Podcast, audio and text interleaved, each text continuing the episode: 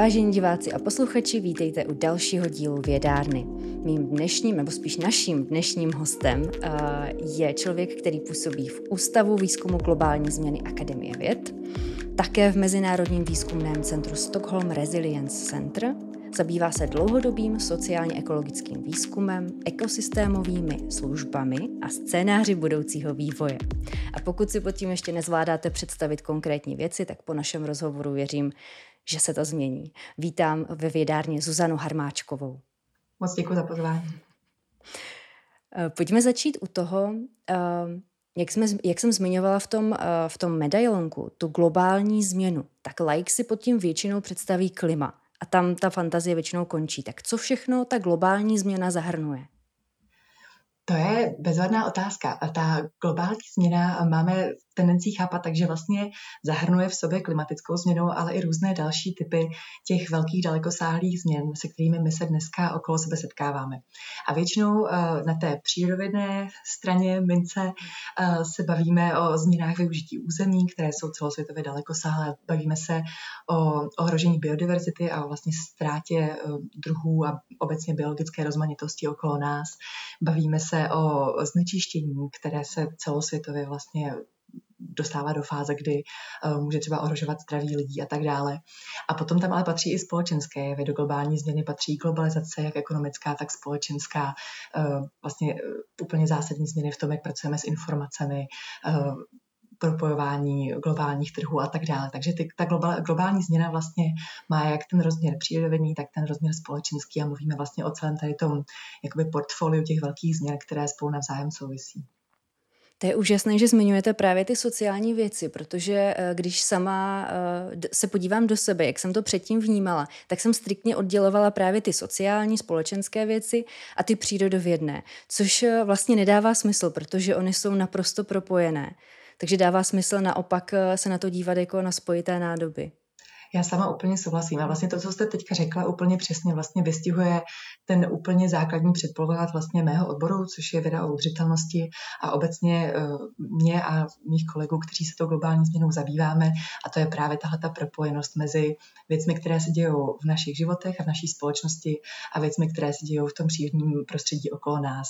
A vlastně ten předpoklad je takový, že tyhle ty věci se nedají oddělit, protože jedna ovlivňuje druhou. Eh, my jsme vlastně z hlediska svojí kvality života na tom prostředí, které nás obklopuje a zároveň vlastně svojí činností a tím, co děláme, to prostředí nějakým způsobem ovlivňujeme.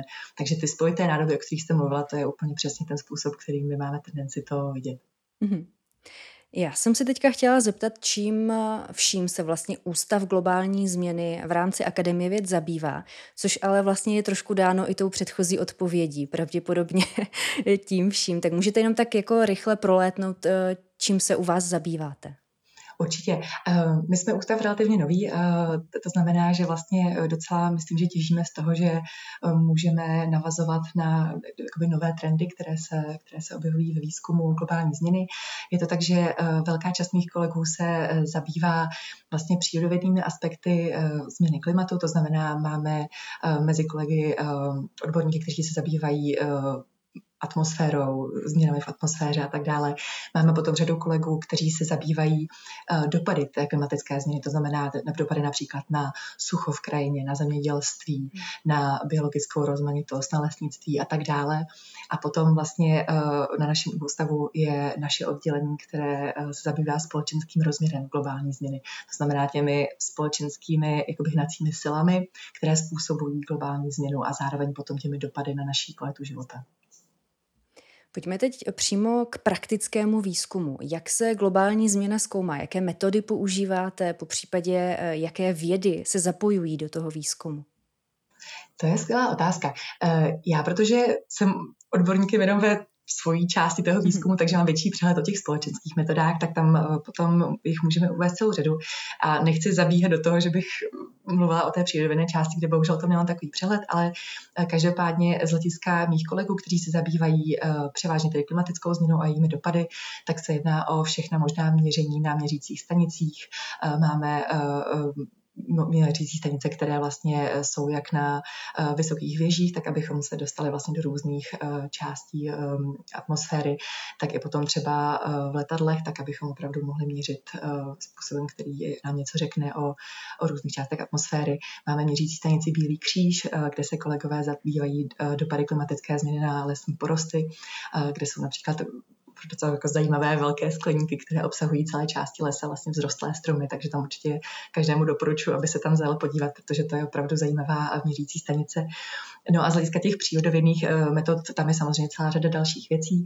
Z hlediska těch společenských metod, tam to z hlediska vybavení není tak zajímavé, protože my pracujeme hlavně s daty, hlavně s počítači, takže není to uh, tak, že bychom se třeba pohybovali v laboratoři a tak dále, ale vlastně naším hlavním nástrojem je práce uh, s lidmi a s odborníky, ale i se zástupci veřejnosti, s politiky a tak dále, takže vlastně tím hlavním nástrojem z hlediska nás, jakoby uh, vědců, kteří se zabývají tím společenským rozměrem globální změny, je spolupráce vlastně s různými aktéry ve společnosti. Takhle, jak to poslouchám, tak mi připadá, že vaše část to má teda nepoměrně těžší, když pracuje s lidmi.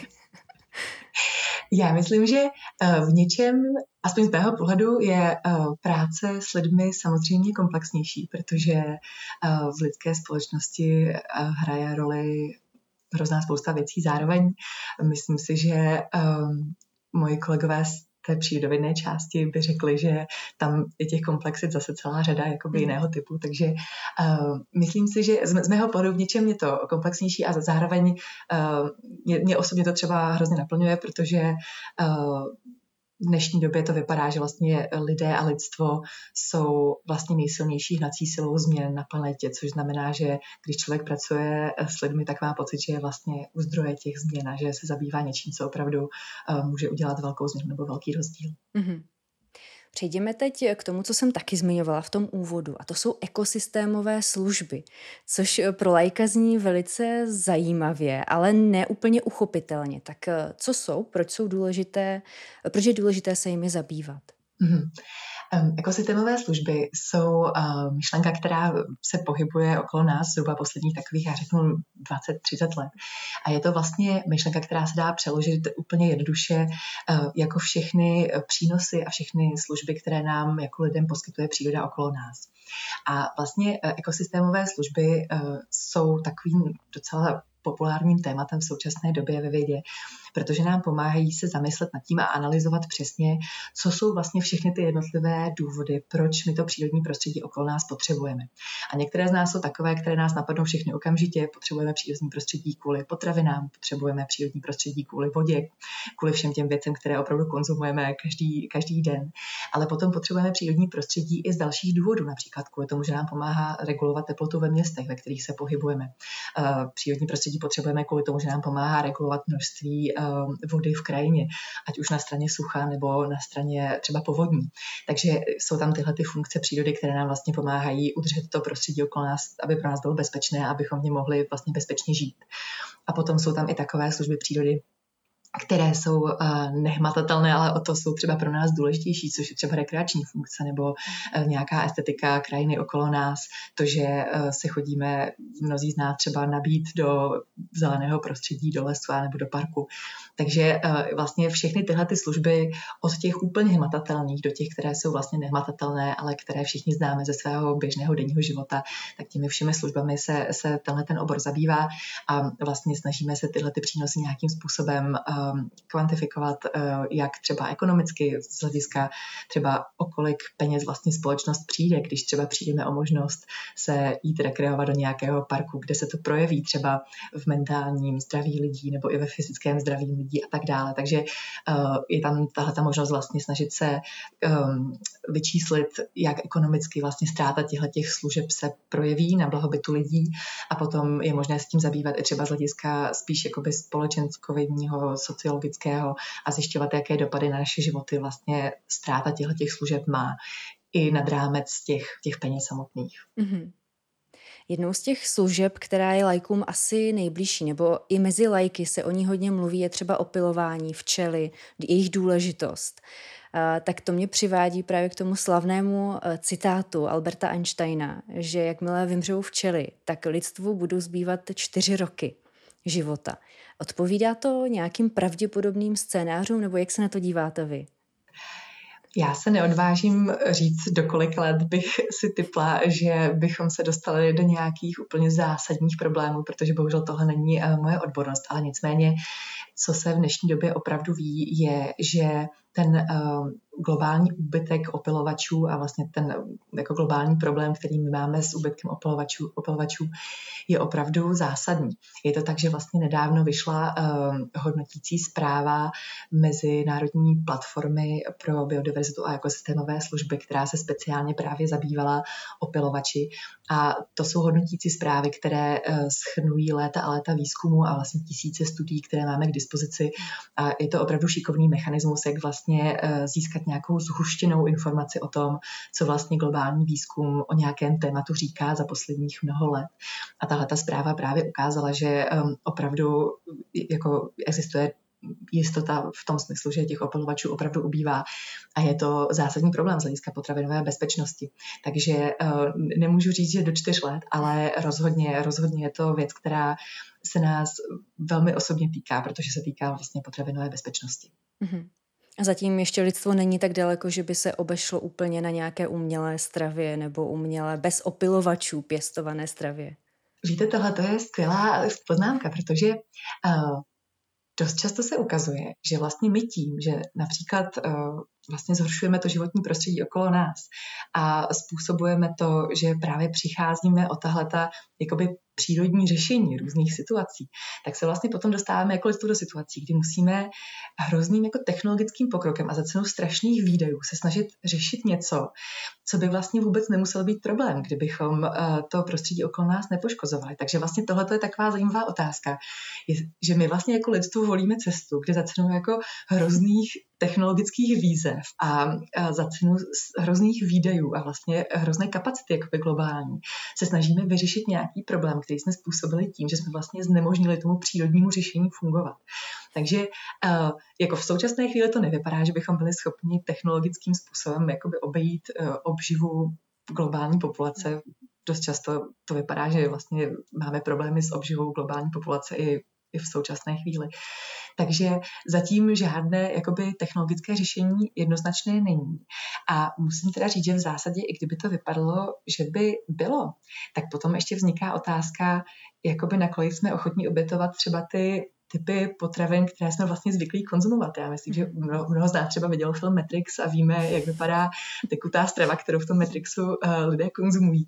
A um, je to tak, že vlastně pro dost velkou část populace ta technologická řešení by klidně mohla vypadat nějakým takovým způsobem. Takže tam je potom otázka nejen vlastně, jestli je to možné, ale jestli je to něco, co chceme, jestli to jsou ty životy, které chceme žít a jestli by třeba nebylo lepší se zamyslet nad tím, jestli si nechceme udržet jakoby ty, ty životy, jak je, jak je známe teď.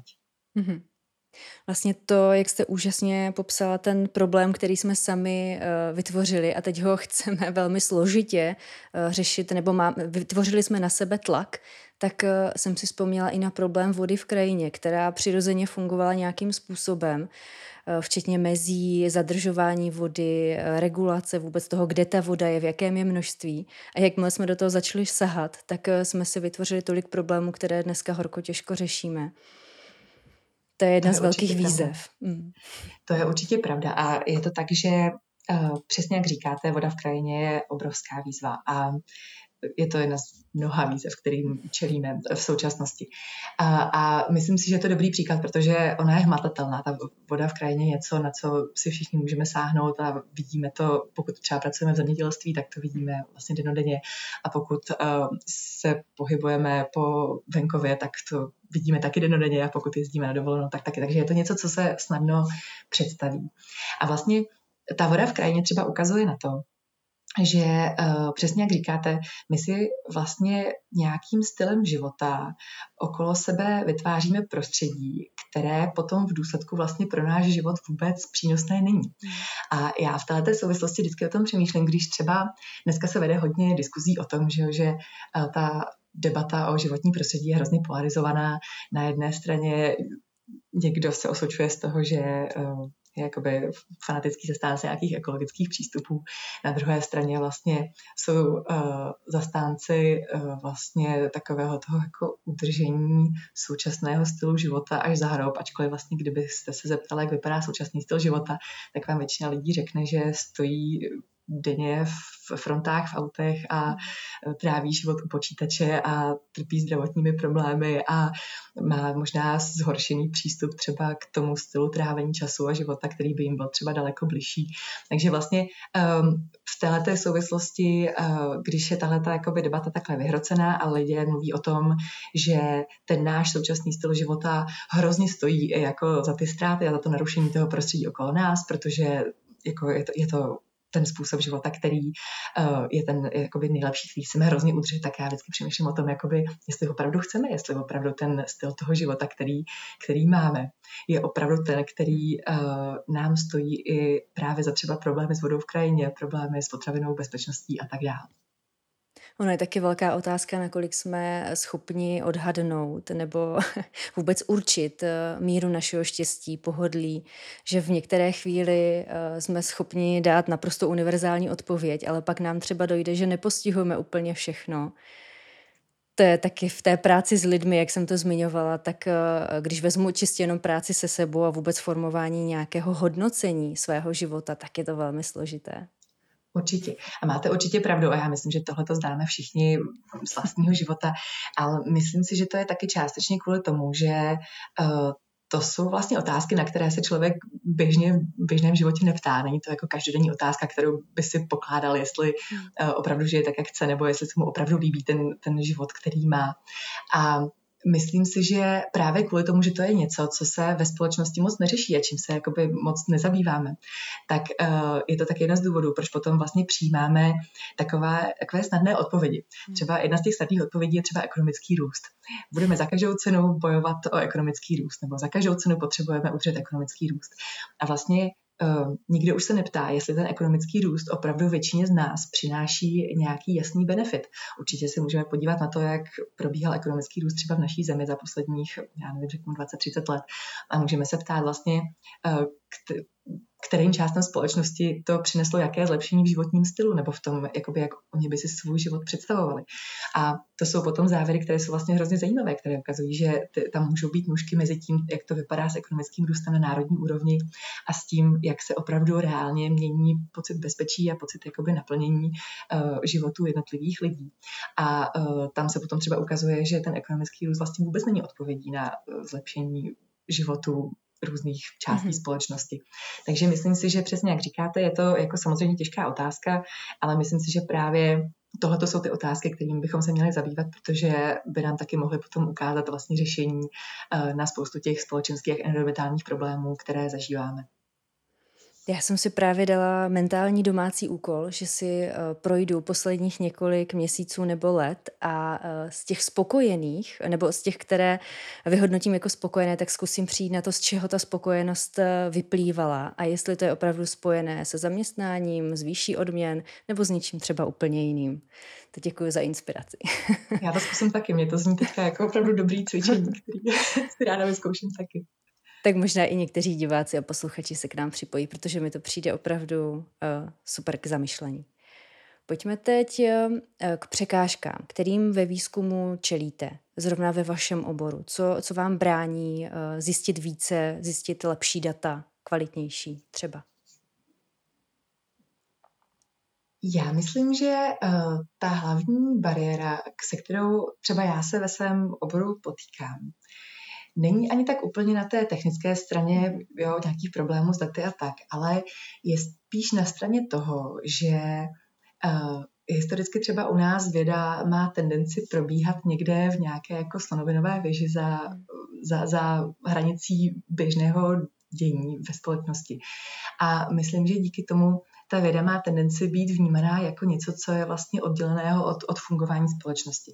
A myslím si, že uh, jak k tomu vědeckému poznání v našem oboru, tak vlastně tomu, aby ta věda pomáhala společnosti řešit nějaké otázky nebo nějaké problémy, kterými se právě zabývá.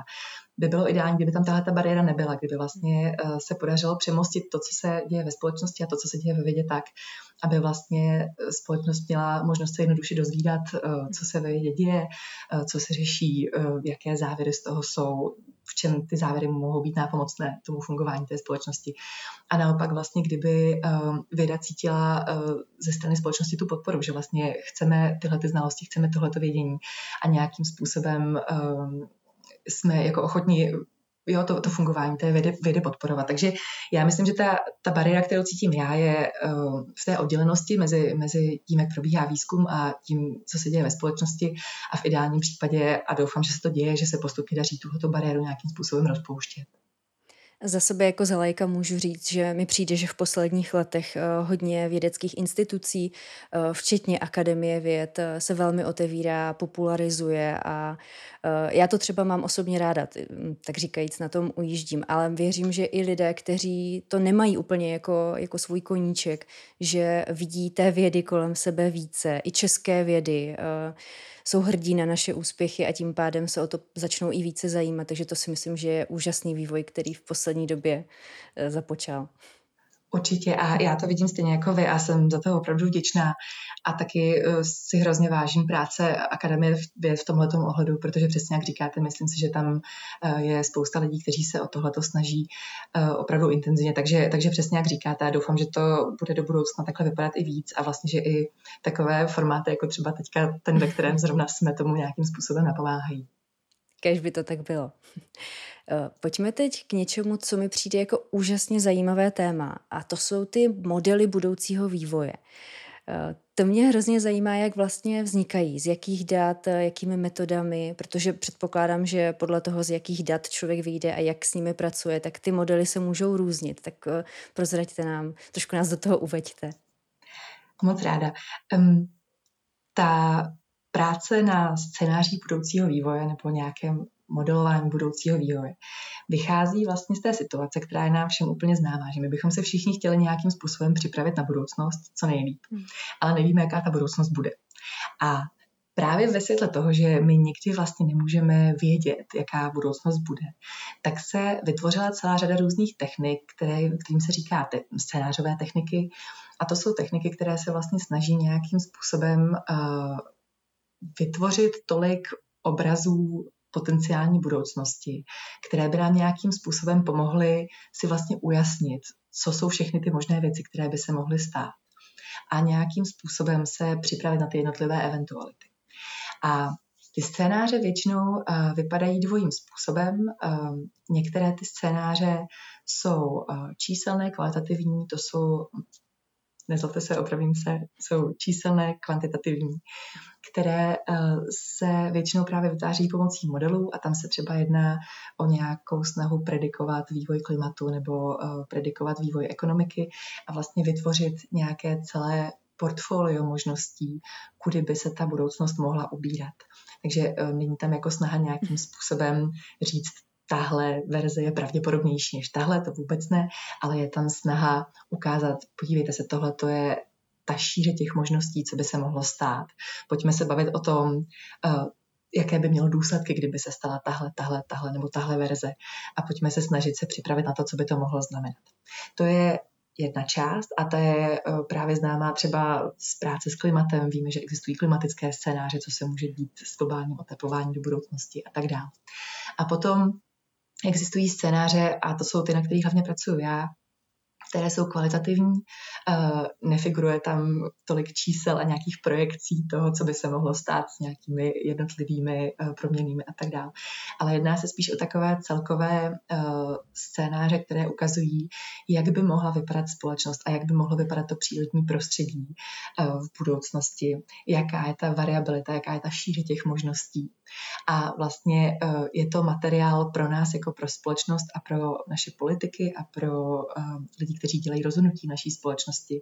Proto zamyslet se nad tím, jakou bychom si přáli v budoucnosti, jak bychom si přáli, aby naše společnost a ta příroda okolo nás vypadala v budoucnosti a jestli vlastně ty kroky, které v současnosti děláme, jestli vypadají, že vedou tam, kam bychom si přáli jít.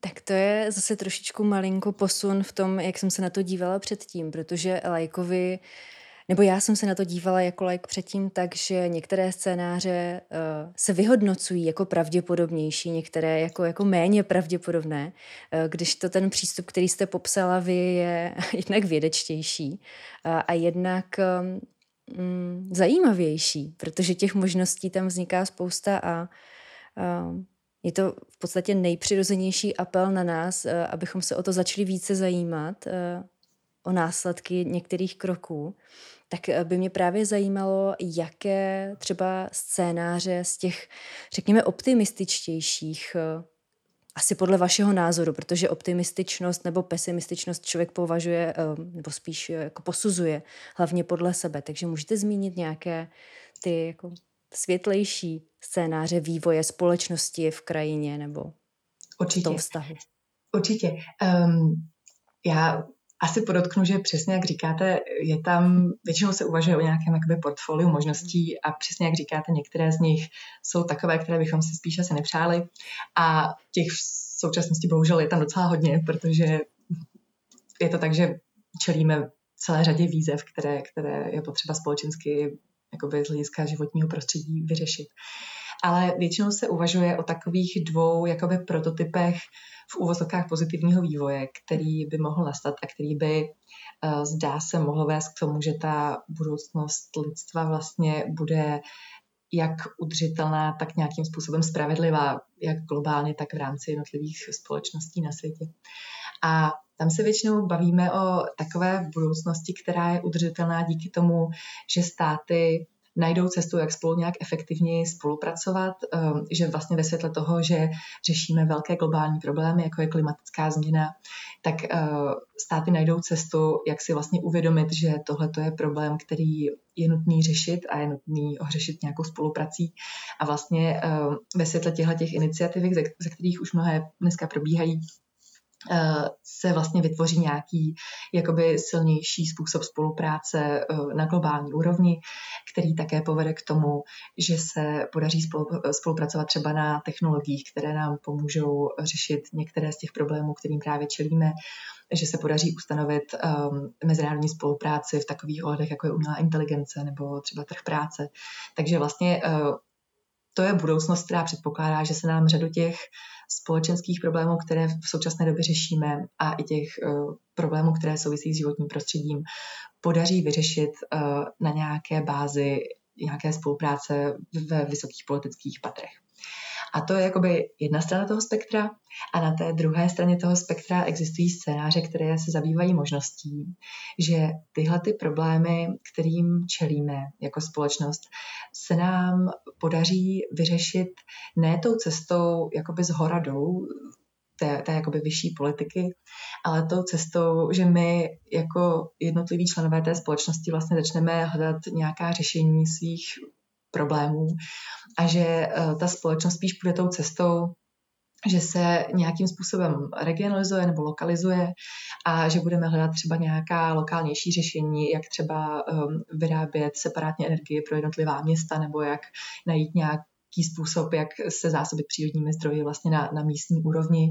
Uh, začneme žít třeba jako konzumensky víc lokální životy, to znamená, že se přeorientujeme zpátky vlastně třeba na, na plodiny, které uh, jsou z našeho okolí. Samozřejmě ne, ne nutně jako pouze, ale, ale do nějaké vyšší míry, že nám třeba víc začne záležet na tom, jak vypadá naše vlastní krajina okolo nás. To znamená, že budeme víc prosazovat, aby třeba zemědělství, které se odehrává v naší krajině, bylo v určité krajině nějakým způsobem citlivější. A že vlastně půjdeme takovou tou cestou, kterou už dneska známe, uh, třeba z toho, že se snažíme občas kupovat třeba značky, které jsou zodpovědné jak z hlediska třeba pracovní síly, tak z hlediska životního prostředí a že půjdeme spíš touhletou cestou jakoby uvědomění si toho, uh, co čekáme od života, že třeba nechceme strávit příliš mnoho času v dopravě, že chceme cestovat jenom tam, kam si přejeme, třeba na dovolenou, ale nechceme tolik cestovat třeba za svojí každodenní prací. A uh, vlastně tam se předpokládá ta snaha nějakým způsobem spíš jakoby lokalizovat to rozhodování, lokalizovat životní styl a jít spíš touhletou cestou jakoby těchto těch lokálních změn. Mm-hmm. To jsou, to jsou určitě zajímavé scénáře s tím, že pozitivní a vlastně i ta negativní věc na nich je, že je to v našich rukou. To jste řekla hrozně hezky, já s váma úplně souhlasím a je to, je to, myslím, úplně přesně ta situace, kterou každý známe z našich osobních životů, že vlastně uh, nejtěžší jsou ty situace, kdy víme, že věci závisí na nás a na našich rozhodnutích a na tom, co uděláme. A zároveň v něčem je to příslip, protože je to fajn, že víme, že se všemi těmi věci můžeme něco udělat. A zároveň je to vlastně zodpovědnost a je to, je to úkol.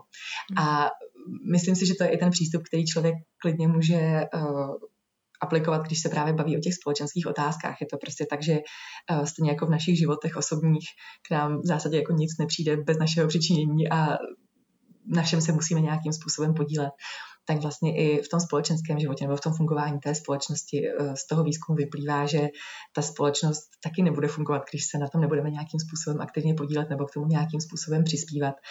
Takže uh, si myslím, že je to úplně stejné jako v osobním životě, když si řekneme, že zkusíme trochu zdravě jíst a trošku víc cvičit, aby se nám žilo líp, tak vlastně na tom společenském nebo v tom společenském měřítku se jedná o to, že pokud chceme ty scénáře budoucnosti takové, aby se nám v tom dobře žilo, tak je to otázka toho, jestli si řekneme, že jsme ochotní trochu třeba se zajímat o to, co se v té společnosti děje, nebo trochu nějak přiložit ruku k dílu k tomu, aby vlastně ta společnost vypadala tak, jak bychom si přáli. To mě vlastně přirozeně přivádí k časté omluvě pro pasivitu eh, ve stylu jednotlivec přece s tímhletím obrovským problémem nic nemůže zmoci. Takže proč se snažit? Což jsme v podstatě teďka vyvrátili, že to je opravdu výmluva. Je to opravdu složitá otázka. A víte, já samozřejmě úplně chápu ten pocit, protože myslím, že ho občas máme všichni, že, že to, co se děje okolo nás, jsou jevy, které jsou tak daleko sáhlé a tak, uh, tak vlastně zahlcující, že, že se člověk bojí, že jsou to věci, kterými vlastně sám nic nezmůže. Ale já se zase obrátím na ten výzkum, protože to je to, kde se pohybuju a vlastně um, ten výzkum ukazuje, že naštěstí tohleto tak úplně není.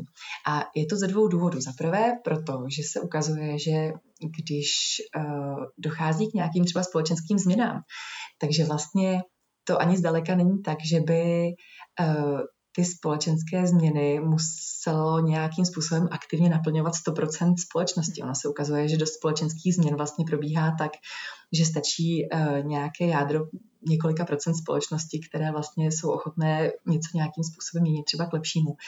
A ono už to změní to podhobí natolik, že vlastně uh, ta společnost se s tím nějakým způsobem třeba může svést. Takže uh, v jistém ohledu je to docela pozitivní nebo je to optimistické, protože to ukazuje, že Naštěstí to není tak, že bychom potřebovali opravdu sílu jednoho každého z nás.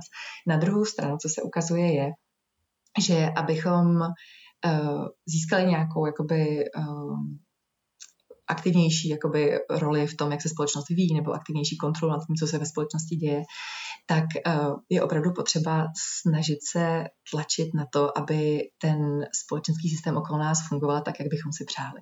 A to bohužel znamená nějaké osobní nasazení.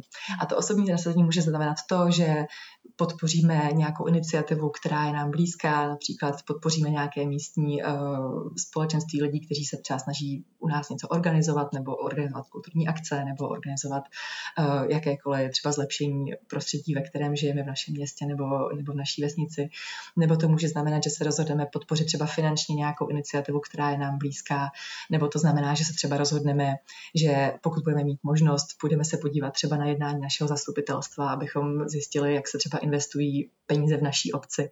Takže uh, Špatná zpráva je, že bez nějakého nasazení, buď to trochy času, nebo trochy energie, nebo trochy peněz, pokud máme tu možnost, to nejde. Na druhou stranu ukazuje se, že opravdu jenom malá aktivita jako nějakého určitého relativně nízkého počtu lidí vlastně může hodně pomoct. Takže uh, jestli bych to měla schrnout, tak uh, hodně věcí je v našich rukou.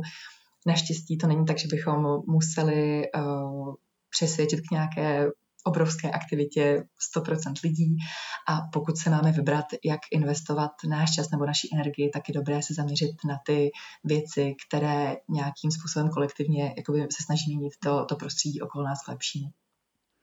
Teď mi ještě napadlo, jak jsem vás poslouchala, že uh, nadějí je i to, že my lidé jsme, máme tendenci uh, opakovat chování, které třeba vidíme u někoho, uh, komu věříme, nebo můžeme se tím inspirovat. Což mě třeba už se stalo nesčetněkrát, že jsem do svého života zařadila věci, které fungovaly u někoho mě blízké, blízkého nebo u přátel. A takhle se to vlastně může šířit a vytvářet to jádro a trošku se jako rozšiřovat, když se ta dobrá praxe sdílí s ostatními. Určitě. Já s vámi určitě souhlasím a uh, existuje řada výzkumů, ne teda osobně mých, protože já se zabývám jinými tématy, ale existuje řada výzkumů, která se právě zabývá tím, jakým způsobem se tyhle ty třeba zvyky nebo inovace společností šíří. A uh, je to opravdu velká síla. Šíření inovací společností je hrozně zajímavý obor a ukazují se opravdu zajímavé výsledky. A vlastně myslím, že je to třeba skvěle vidět na tom, jakým způsobem uh, se třeba šíří různé typy stravování nebo různé typy diet ve společnosti. A uh, já jsem žila nějakou dobu ve Stockholmu, takže mám i jako osobní příklad toho, že vlastně uh, člověk zjistí, že má tendenci jíst to, co je prostě v nějakém městě dostupné. A vlastně ve chvíli, kdy to tam je dostupné a člověku se nechce cestovat hrozně daleko za tím, aby jako sehnal třeba nějaké jiné typy potravin, tak vlastně v zásadě má tendenci jíst to, k čemu se rychle dostane.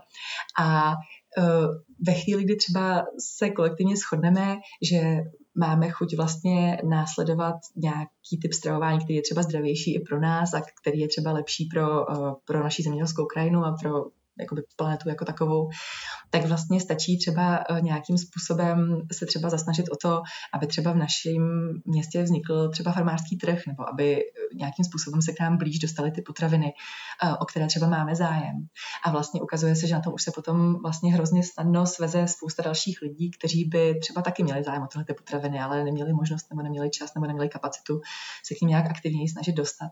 Takže těmihle těmi způsoby Eh, je vlastně možné dostat nějaké jakoby třeba udržitelnější způsoby chování i k lidem, kteří by se třeba rádi vybrali, ale zatím neměli tu možnost, tak vlastně se ukazuje, že, že tohleto šíření tou společností je, je docela mechanismus, který funguje. Mm-hmm.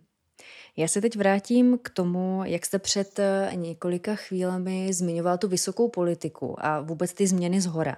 Tak jak do řešení globální změny promlouvá politika a třeba opravdu globální politika ve všech částech světa, které jsou na různém stupni vývoje, ať už globalizace, technik, technologií, průmyslu?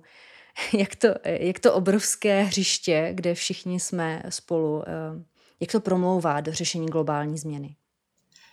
To je bezvadná otázka a ta zkrátká odpověď je, že samozřejmě úplně zásadně, velmi, protože uh, za prvé se jedná o, o globální problém, jedná se o něco, co se opravdu týká jakoby celé planety a za druhé um, se tahle ta otázka týká vlastně uh, řady sektorů, které jsou politicky považované za zásadní, jako je obchod, jako je bezpečnost a tak dále, takže je to jakoby zásadní politická otázka. A v dnešní době také existuje řada um, mezivládních platform a řada jakoby, mechanismů, kterými se vysoká politická reprezentace uh, nad těmi těmi problémy schází a snaží se nějakým způsobem řešit. Takže ačkoliv třeba to není něco, s čím my se um, setkáváme v Čechách denně, informace o tom, kde se mezinárodní politická reprezentace schází, aby řešila globální změnu a klimatické změny, tak jsou to opravdu věci, které se dějí a dějí se docela intenzivně. Třeba skvělým příkladem Uh, jsou uh, vlastně klimatické sjezdy vysokých politických představitelů, které se dějí velmi pravidelně. Vím, že se hodně třeba mluví o pařížské dohodě, tak to je přesně jedna z těch dohod, které se týkají klimatické změny a které byly přijaty na jednom z těch velkých sjezdů. A ačkoliv ta vysoká politika má tendenci nám být docela vzdálená jako vlastně běžným občanům, tak myslím, že je opravdu důležité se o to zajímat. A že, o to, že je důležité se o to zajímat proto, že vlastně uh, se zaprvé člověk líp seznámí s tím, vlastně, co jsou ty problémy, které se snažíme vyřešit. A za druhé se člověk seznámí s tím, jaké jsou ty prostředky, o kterých politici jednají, jaké jsou ty cesty řešení. A vlastně to nám potom umožňuje jako občanům mít nějakým způsobem aktivnější v tom, že se můžeme rozhodnout, které z nich třeba chceme podporovat, které z nich jsou ty, které by nám třeba zlepšily život, nebo které z nich jsou ty, které by nám zlepšily kvalitu života. Takže potom vlastně uh, to dává člověku daleko víc možností se nějak jakoby aktivně rozhodovat, co jsou ta řešení, která chce podporovat, a ne vlastně si jenom jakoby nechat unášet tím, že se okolo věci, na které my nemáme uh, vliv a nemáme o nich žádné informace. Teď bych nás přesunula uh, zase k těm uh, úplně jednotlivcům, uh, ke každému, kdo nás teďka poslouchá. Máte nějakou radu, jak my lajkové můžeme odlišit rady, které nevedou k valnému dopadu na udržitelnost a jsou třeba podbarvené emocemi, eh, čteme je v časopisech nebo se na nás chrlí ze sociálních sítí, eh, od těch rad, které opravdu jsou podložené daty nějakým výzkumem, mají smysl, mají dopad. Jak to, jak to rozpoznat? To je skvělá otázka.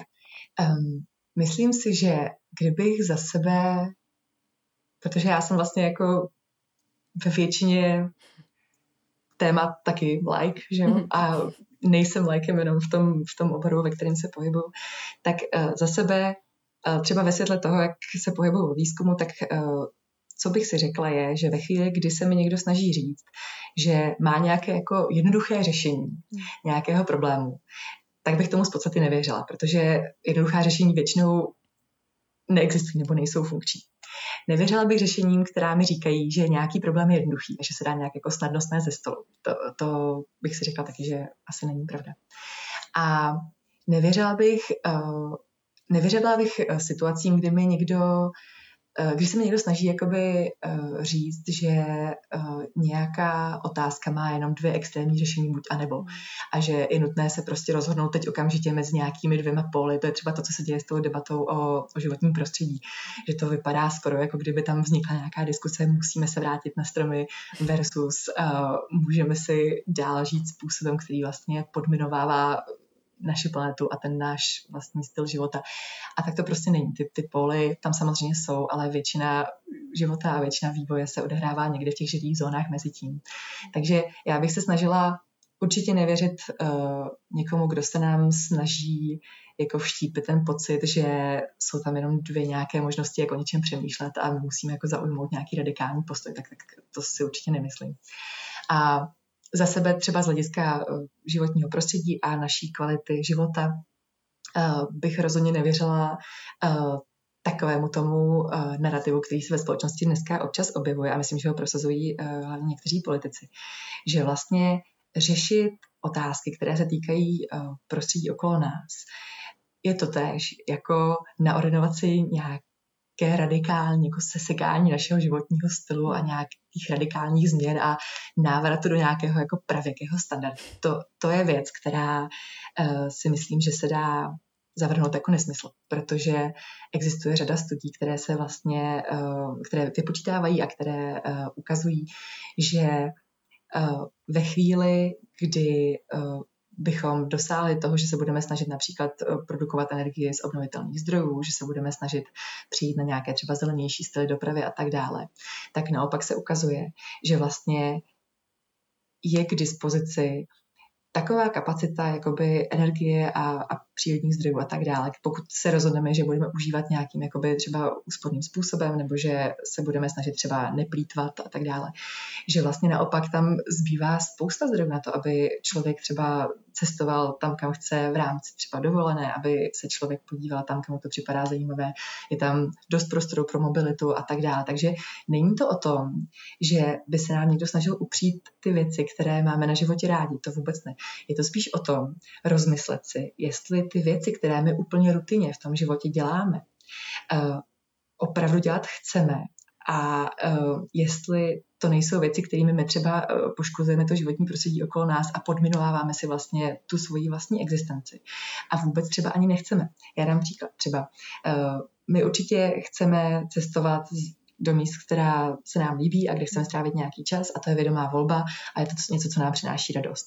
A to je typ mobility, který určitě všichni chceme zachovat, protože nám na něm záleží. Ale potom je spousta mobility, která nám pravděpodobně vůbec žádnou radost nepřináší a děláme ji prostě jenom proto, že musíme.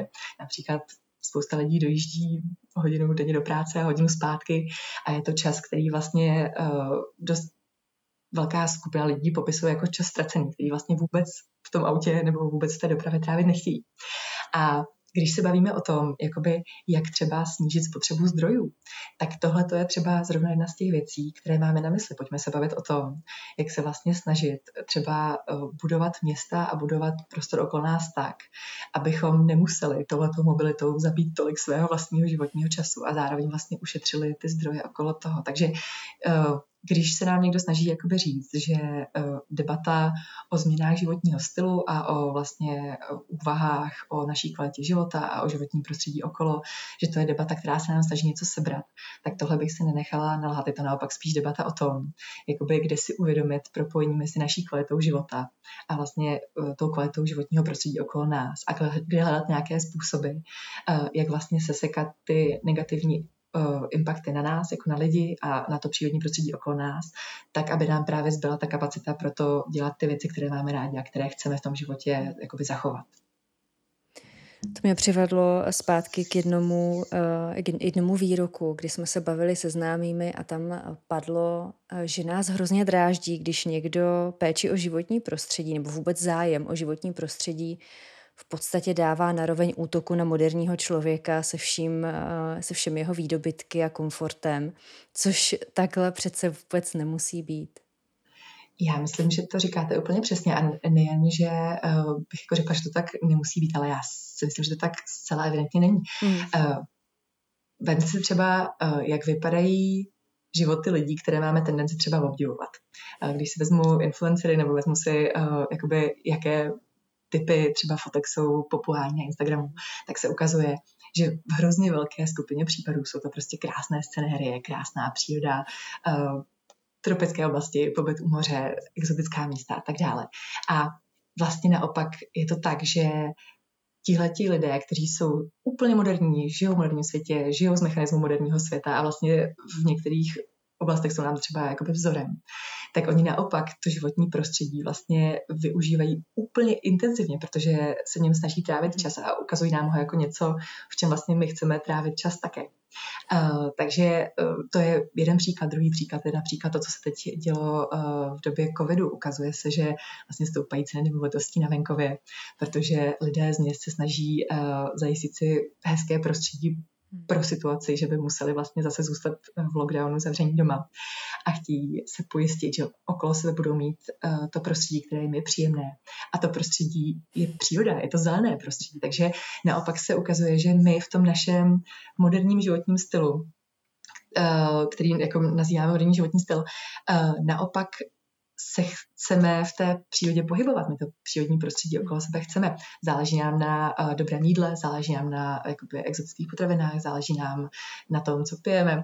A vlastně uh, všechny tyhle ty věci uh, jsou z toho přírodního prostředí. Takže já si myslím, že um, to, co se děje, že se vlastně odděluje debata o naší kvalitě života a debata o životním prostředí, o přírodním prostředí je chyba. Myslím si, že naopak uh, je dobré si vlastně uvědomit, jakými všemi způsoby, tohle jsou ty spojité nádoby a jakými všemi způsoby ta naše kvalita života na tom přírodním prostředí přímo závisí.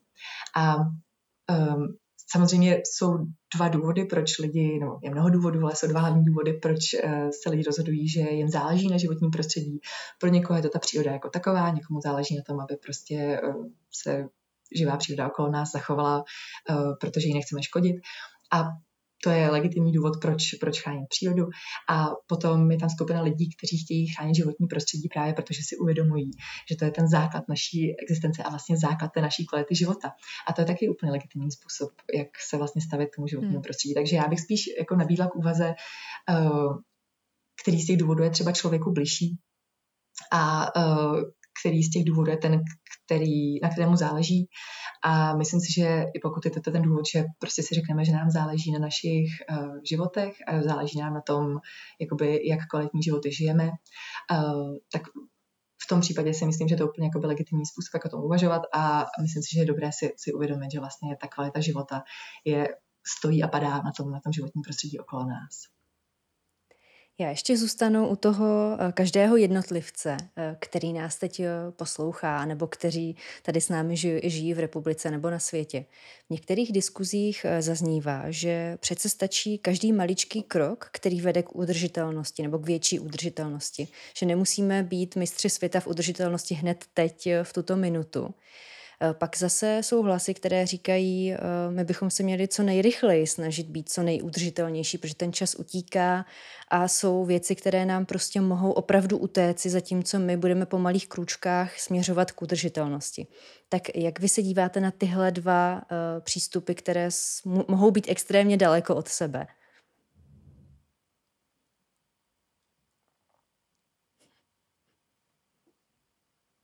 Já teď přemýšlím, jak, jak se k tomu postavit. Je to tak, že přesně jak říkáte, ty, ty hrozby, které se jakoby v současnosti objevují a které opravdu mohou mít jako radikální dopad na to, jak vypadají naše společnosti, jak vypadá naše kvalita života, ty okolo nás samozřejmě jsou. A existuje řada výzkumů, která vlastně ukazuje, že že pokud nechceme, aby se na našich životech tyhle ty hrozby projevily nějak opravdu jako radikálně, tak bychom se asi měli zamyslet nad nějakými jakoby zásadnějšími změnami v tom, jak, eh, jak provozujeme naší společnost a jak provozujeme obchod a, a tak dále. To je, to je pravda. Na druhou stranu, eh, přesně jak říkáte, ehm, když člověk uvažuje o tom, co by třeba chtěl nebo mohl udělat eh, on sám, se svým životem a, a s tím, jak, eh, jak se vlastně pohybuje ve společnosti, tak eh, my máme jenom nějaké jakoby, omezené množství kapacity věci měnit. A v této souvislosti se ukazuje, že tuhle tu omezenou kapacitu, kterou my bychom mohli třeba do něčeho investovat, bychom se měli snažit investovat do jako změny toho širšího společenského systému okolo nás. Mhm. To znamená opravdu uh, zamyslet se nad tím třeba, jestli jsme spokojení s tím, jak funguje naše město, jestli jsme spokojení s tím, jak funguje naše čtvrť, jestli třeba nevíme o nějakých iniciativách, které se snaží s tím něco dělat, které bychom třeba mohli nějakým způsobem podpořit, jestli se nám třeba líbí, jakým způsobem probíhá zástavba okolo nás, jestli nejsou nějaká občanská združení, která třeba monitorují, jak vypadá územní plán v našem okolí a třeba kde hrozí, že nám něco postaví postaví, aniž bychom si to třeba přáli. Takže pokud máme nějaký omezený čas a omezenou energii, je fajn snažit se uh, najít uh, vlastně způsoby, jak ovlivnit ten širší systém okolo sebe. Takže uh, je dobré se zaměřovat na tyhle ty iniciativy, které třeba fungují v našem okolí, ale které už združují nějaké širší množství lidí, kteří se věnují nějaké otázce, která je nám třeba, třeba blízká. A z hlediska toho, jak jste říkala, eh, vlastně nějaké jakoby malé versus velké změny. Eh, je to tak, že vlastně ukazuje, výzkum ukazuje, že spousta lidí by třeba i byla ochotná zvážit různé změny ve svém životním stylu, kvůli kterým by se cítili dobře, jak kvůli tomu, že třeba by jim to umožnilo cítit se zdraví nebo cítit se jakoby víc plný sil, ale vlastně nemají možnost uh, tohle to dělat, protože společnost a to prostředí, ve kterém žijeme okolo nich je nastavené tak, že uh, jim to vlastně neumožňuje. Já dám příklad, třeba uh, ukazuje se, že spousta lidí by ráda zvážila to, že třeba pojede do práce na kole, protože by se zacvičili, možná by se cítili líp a možná by se projeli krajinou, která by se jim třeba líbila ale nemůžou to udělat, protože uh, například jejich práce je moc daleko, nebo žijí třeba ve městě, které je tak rušné, že se třeba bojí.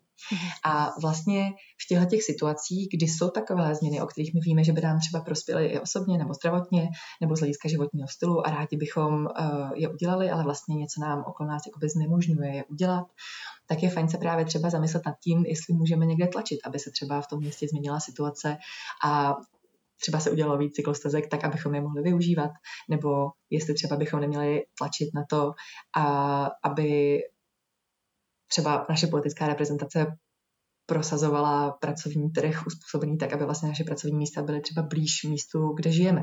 Takže uh, je to tak, že vlastně přesně jak říkáte, uh, čelíme velkým otázkám, uh, pokud nechceme, aby na nás dopadly nějak silně, tak je pravděpodobné, že bychom měli zvážit nějaké jakoby zásadnější společenské změny. Ale než tyhle ty velké společenské změny třeba budou v našich silách, tak je fajn se jako jednotlivec podívat okolo sebe, podívat se, jestli jsme spokojeni s tím, jak eh, funguje třeba naše nejbližší okolí, jak funguje naše čtvrť nebo jak funguje naše město a podívat se na to, jestli se můžeme nějakým způsobem připojit třeba k nějaké iniciativě nebo podpořit nějakou iniciativu, která se snaží to naše nejbližší okolí nějakým způsobem zlepšit. Pojďme teď eh, k konkrétním příkladům a teď eh, nechám na vás, z jaké oblasti eh, udržitelných řešení, která už jsou v praxi a už máme i data o tom, že fungují dobře a že jsou třeba s nimi lidé spokojení. Mm-hmm. Já myslím, že úplně teďka první příklad, který mi vyvstává na mysli, jsou uh, drobné uh, zdroje energie, uh, které vlastně uh, na spoustě míst na světě lidé začínají využívat, protože jim umožňují se vlastně jak finančně, tak z hlediska nějaké soběstačnosti odtrhnout od těch centralizovaných energetických sítí. A vlastně to vede k tomu, že eh, za prvé se víc můžou spolehnout na to, že si sami vystačí a za druhé vlastně ušetří peníze. A tyhle ty eh, jakoby místní zdroje energie nebo třeba družstevní zdroje energie, kdy se třeba město nebo vesnice rozhodne, že si vybudují vlastně svůj nějaký lokální eh, obnovitelný, udržitelný energetický zdroj, který jim bude sloužit. Ehm, to jsou věci, které se po celém světě eh, vlastně začínají prosazovat. A je to opravdu zajímavé řešení právě kvůli tomu, že eh, to vlastně umožňuje lidem i třeba jako v mnohých případech prostě ušetřit, ušetřit finance a, a zároveň je to dělá prostě míň zranitelné proti třeba rozhodnutím, která se dějou jakoby na centrální politické úrovni ohledně toho, kolik bude stát energie nebo jak se budou měnit ceny energie a tak dále. Takže tahle ta, třeba tam, tahle ta místní energetická řešení, ta se, ta se ukazují jako takov, takový zajímavý prvek, který se velmi pravděpodobně bude do budoucna hodně rozvíjet. Tak to vypadá hodně slibně. Když teď jsme uh už otevřeli to téma prosazování změn nebo toho společenského vývoje, který uh, už do sebe začlenuje ty změny, tak eh, vždycky je třeba pracovat s nějakou motivací, aby ti lidé opravdu chtěli se na tom aktivně podílet. Tak jaký způsob práce s motivací je podle vás nejefektivnější nebo vám přijde nejsmysluplnější, že má dobré výsledky? Já nejsem na tohleto úplně odborník, mm. ale eh, ve chvíli, kdy právě třeba pracujeme s těmi scénáři budoucího vývoje, tak se ukazuje, že hodně silným motivátorem pro nás jako pro lidi je to, když si vůbec uh, dovedeme nějakou budoucnost představit a dovedeme se nějakým způsobem rozhodnout, uh, jestli chceme nebo ne.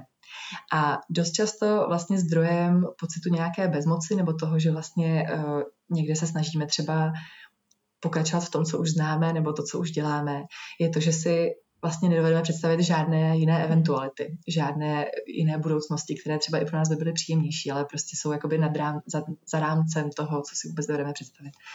Takže eh, když to vstáhnu na svůj obor a na, na to, v čem se pohybuju, tak eh, z hlediska motivace se hodně pracuje s tím, že my jako lidé potřebujeme mít nějaký pozitivní obraz nějaké budoucnosti nebo pozitivní obraz něčeho, co bychom jakoby chtěli žít.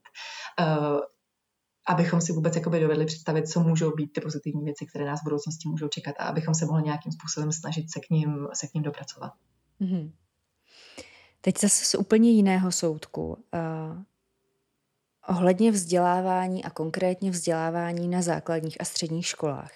Když já si vybavuju, jak jsme se učili o životním prostředí, tak eh, to bylo velmi zkratkovité, bylo to spíš uh, Nebylo to vůbec zakomponováno do více předmětů, spíš to byla taková izolovaná nějaká kapitola, eh, docela odtržená v podstatě od našeho života, naší praxe.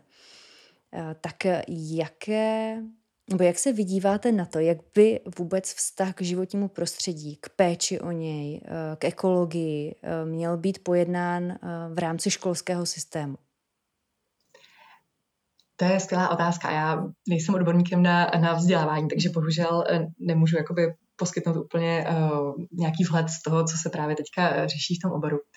Uh, nicméně vím, že moji kolegové, kteří se uh, vzděláváním zabývají, tak vlastně jeden z problémů vidí v tom, že uh, ty předměty, tak jak je máme třeba dneska nastavené, um, jsou spíše takové oborové a neorientují se úplně na ty typy problémů, které my třeba dneska řešíme. Ehm, a že vlastně eh, třeba existence nějakého jakoby průřezového předmětu, který by se zabýval právě třeba kvalitou lidského života a, a těmi souvislostmi s přírodním prostředím, eh, by byl třeba jakoby jeden z těch přístupů, který by umožnil dívat se na věci nějak průřezově, spíš z hlediska jakoby problému a řešení, než z hlediska jakoby nějakých jednotlivých oborů, které se z různých úhlů tomu problému blíží. Ale myslím si třeba, um, co, co se ukazuje jako uh, cvičení, které se docela dělá třeba ve švédských školách, protože jsem nějakou dobu žila ve Švédsku, je to, že vlastně uh, tam jsou učitelé, kteří se snaží ty děti nějakým způsobem uh, namotivovat k tomu, aby vlastně přemýšleli o tom, co je třeba baví dělat, nebo co jim dělá v životě radost, nebo z čeho právě jakoby pramení to, že, že se v životě cítí dobře a co jsou ty věci, které jim to umožní.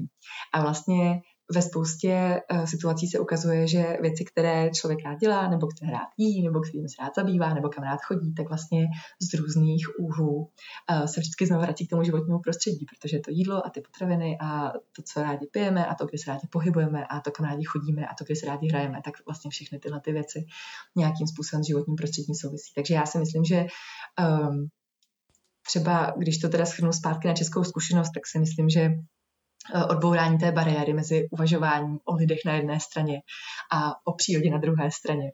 A vlastně takové to uvažování uh, kvalita života rovná se uh, auta a příroda rovná se chránění žab.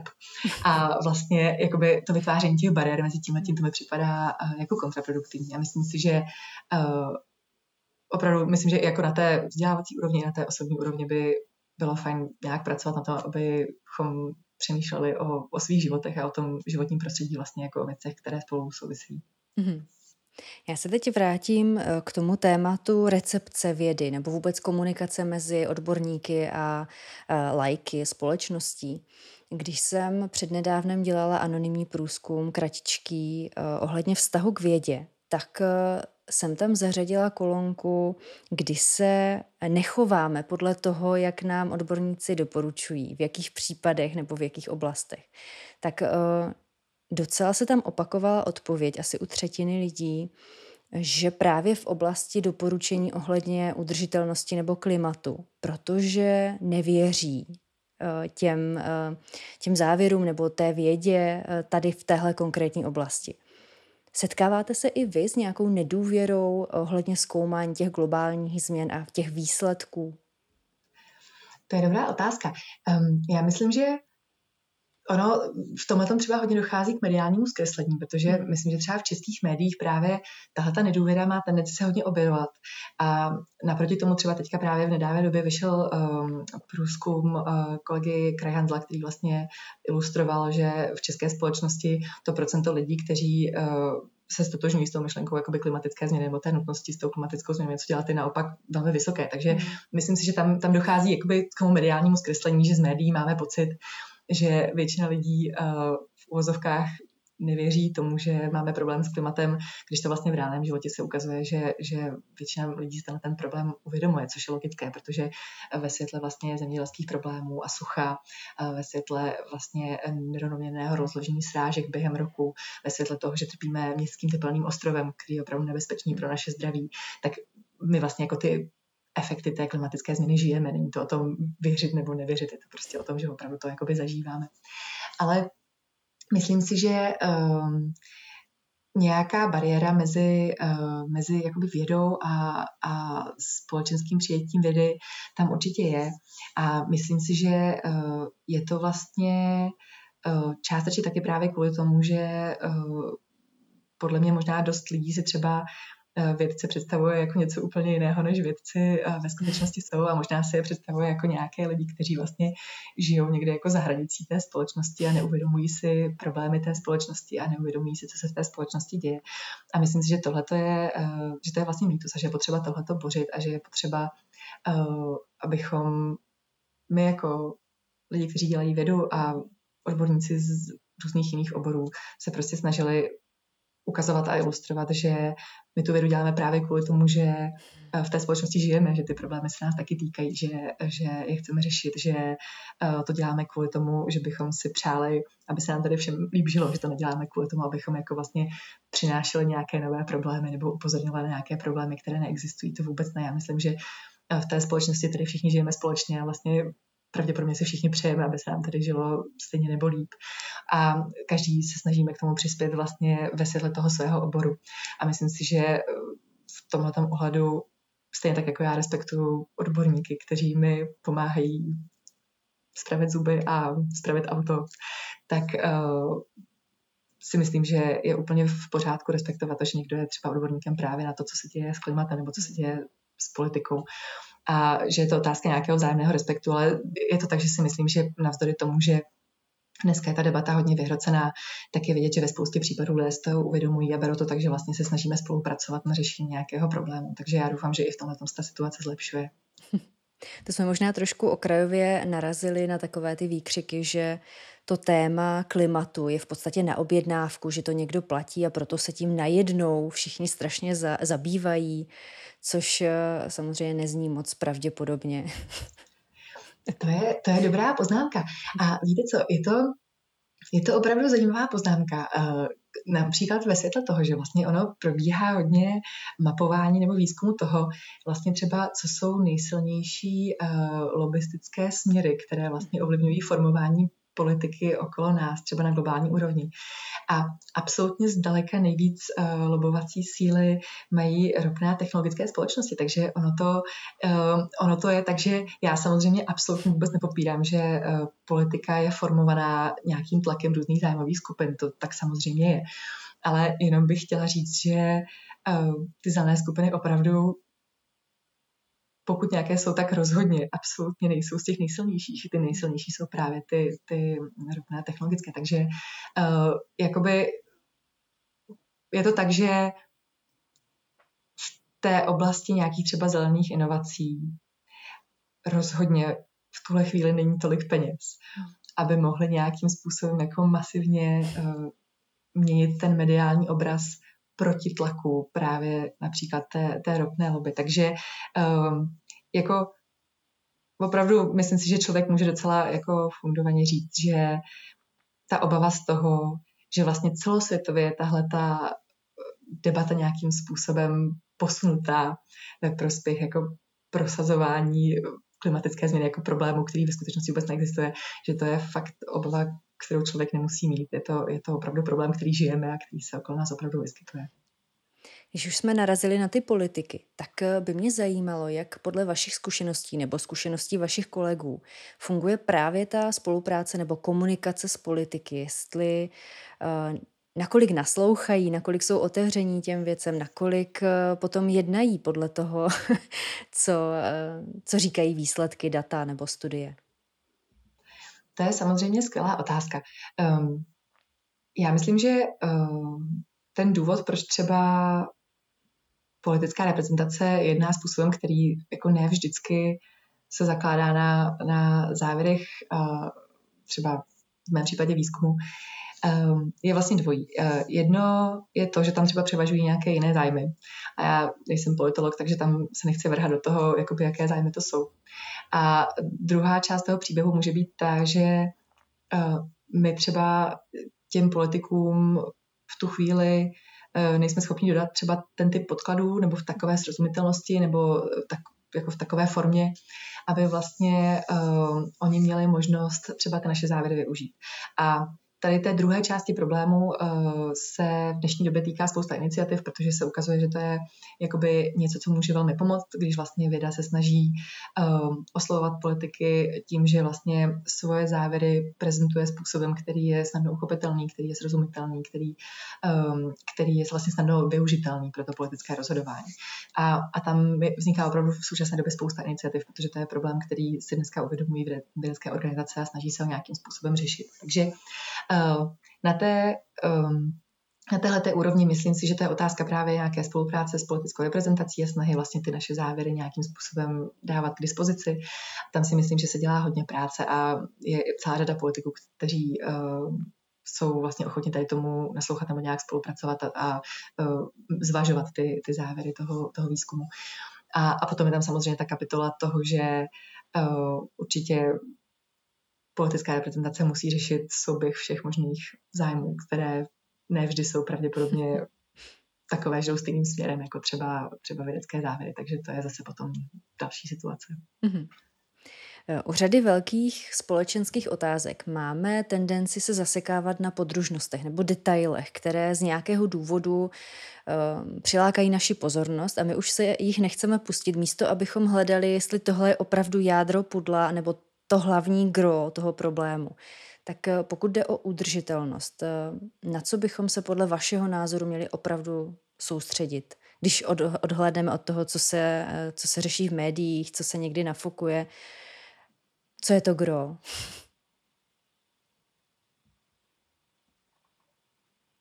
Já bych řekla, kdybych měla říct uh, jako jednu věc za všechny, tak bych se zase znova vrátila k tomu životnímu stylu. A myslím si, že uh, kdo té udržitelnosti třeba na té osobní úrovni je, jestli ten typ života a ten typ třeba konzumace různých produktů, nejen myslím jako ve smyslu jídla, ale i ve smyslu spotřeby různých věcí, které třeba nakupujeme, jestli je to něco, co děláme způsobem, který, na, eh, který nám opravdu jako zlepšuje kvalitu života. A dám třeba příklad. Například ve chvíli, kdy třeba uh, člověk uh, následuje třeba módní trendy uh, nějakým intenzivnějším způsobem, tak dost lidí popisuje situace, kdy vlastně se odstanou v takovém jako řetězci, kdy vlastně pořád nakupují věci, za které vlastně utrácejí peníze, které třeba ani nutně nemají a vlastně dělají to kvůli tomu, aby nějakým způsobem se udrželi v nějaké hře, ale vlastně ve výsledku je ta hra víc jako stresuje, než, hmm. než třeba naplňuje. A já vím, že tohle je extrémní příklad samozřejmě, ale chci jenom říct, že prostě uh, jsou některé typy spotřeby, které vlastně se ukazuje, že lidi spíš stresují a spíš jim vlastně uh, ubírají tu kvalitu života, než že by jim ji přidávali. Takže myslím si, že z hlediska udržitelnosti jedna věc za všechno je třeba úvaha o tom, jakým způsobem a jaké typy spotřeby nám přinášejí radost nebo opravdu jako zvyšují tu kvalitu našeho života a nějaké zamýšlení se nad tím, jestli tam prostě není něco, co děláme uh, jenom proto, že to prostě děláme, nebo jenom proto, že to po nás chce reklama, nebo jenom proto, že uh, následujeme nějaký vzorec, který prostě ani vlastně jsme nikdy nechtěli. A, a jestli tohle třeba nejsou věci, které kdybychom změnili, tak nám jak vlastně zlepší život, tak nám pomůžou nějak řešit otázky jakoby globální udržitelnosti a třeba nedostatku zdrojů. Teď mám pro vás otázku, kterou dostává každý host vědárny. Je taková sci-fi otázka. Eh, kdybyste si mohla od eh, vědců objednat nějaký vynález a nebo nějakou jednu odpověď na jakoukoliv otázku, tak eh, co byste si od nich objednal? A věděla byste, že to dostanete?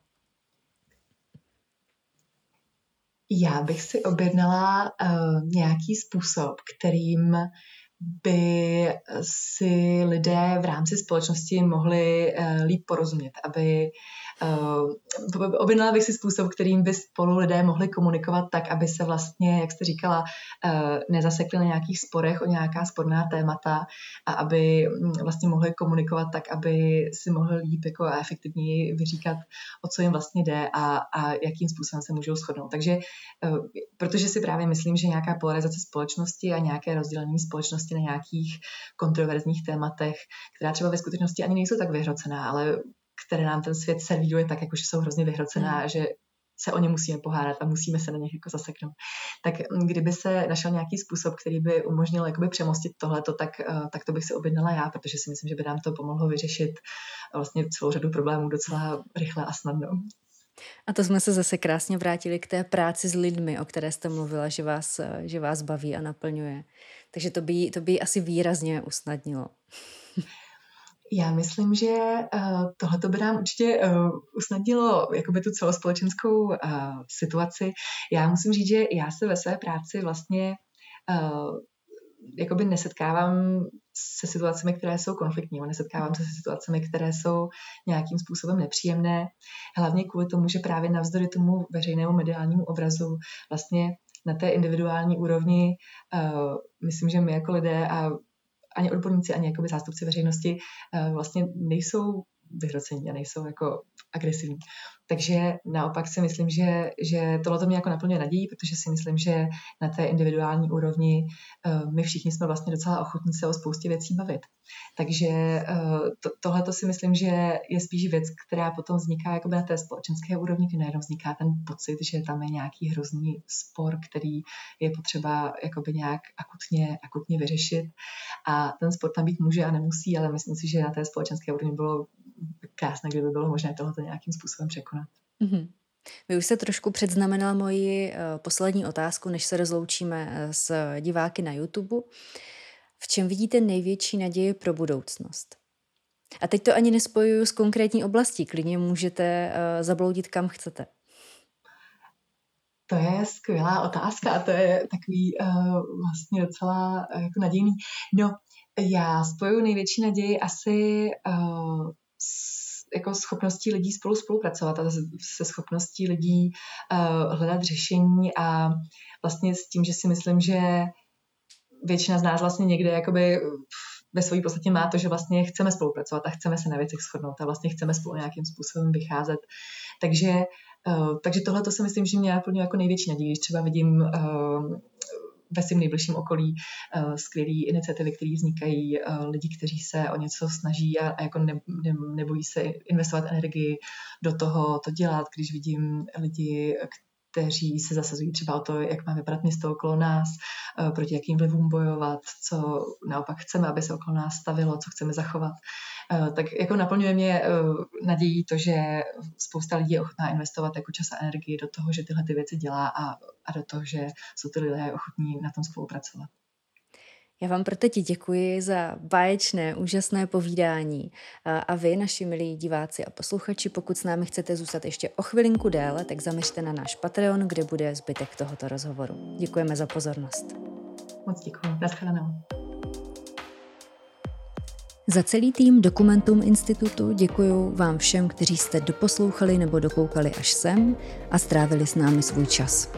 Budu moc ráda, když mi prostřednictvím sítí Dokumentum Institutu napíšete, jak se vám vědárna líbila, čeho byste chtěli více, čeho méně, na jakého hosta byste se rádi podívali nebo kterého byste chtěli ve vědárně slyšet. Budeme rádi, když nás podpoříte lajky, komentáři nebo odběrem. Pokud chcete být součástí vzniku vědárny, zaměřte na náš Patreon, kde najdete různé možnosti, jak se můžete zapojit. Jakýkoliv příspěvek nám pomůže vytvářet pro vás lepší obsah, vyspovídat více hostů a celkově posouvat vědárnu dál. Těším se na slyšenou nebo na viděnou u dalšího dílu vědárny a ať se děje cokoliv, buďte zvědaví.